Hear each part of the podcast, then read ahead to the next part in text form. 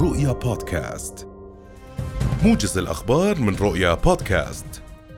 موجز الأخبار أهلا بكم. توقعت مصادر مطلعة أن يتم إعلان قائمة القبول الموحد لدرجة البكالوريوس في الجامعات الأردنية الرسمية نهاية الشهر الحالي أو في الأول من الشهر المقبل على أبعد تقدير.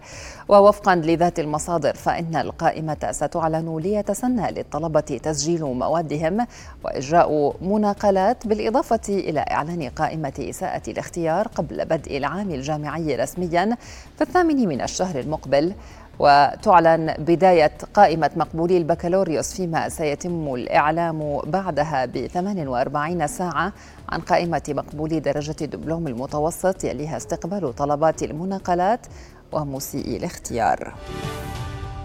توقع الخبير في قطاع النفط والطاقة هاشم عقل أن ترتفع أسعار المحروقات محليا في تسعيرة الشهر المقبل بنسبة تتراوح بين 1 و 3% عقل بين أن التوقعات تشير إلى ارتفاع سعر لتر بنزين أوكتان 90 قرشا ونصف مشيرا إلى أن الارتفاع الأعلى سيكون على الديزل حيث من المتوقع أن يرتفع سعر اللتر الواحد قرشين ونصف بنسبة 3%.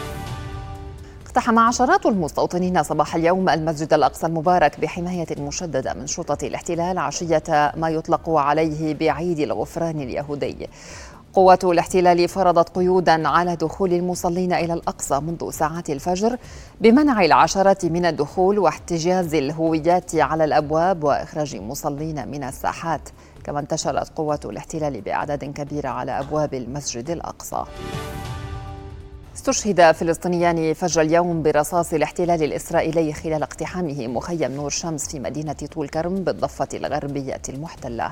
قوات الاحتلال كانت قد اقتحمت المخيم بأعداد كبيرة ترافقها جرافات عسكرية وسط إطلاق نار كثيف وشرعت بتجريف الشارع الرئيسي والبنى التحتية في المخيم فيما اعتلى قناصة الاحتلال أسطح منازل الفلسطينيين.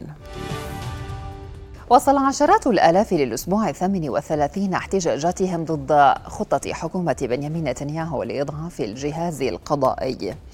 تل أبيب شهدت المظاهرة المركزية حيث تجمع عدد كبير من المحتجين بينما شهدت العديد من البلدات والمفارق الرئيسية تظاهرات مماثلة ضد سياسات الحكومة وخطتها لإضعاف القضاء.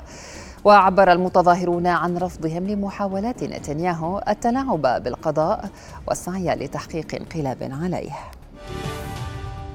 قال المتحدث باسم لجنة الإشراف على عمليات الإغاثة التي شكلتها حكومة شرق ليبيا محمد الجرح إن الفيضانات التي اجتاحت مدينة درنا شرق ليبيا تسببت بمقتل ما لا يقل عن ثلاثة آلاف وثمانمائة وخمسة وأربعين شخصا وهي حصيلة جديدة غير نهائية.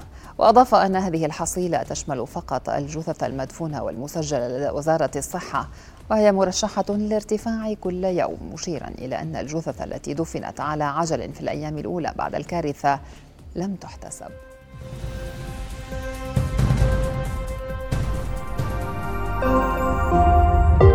رؤيا بودكاست.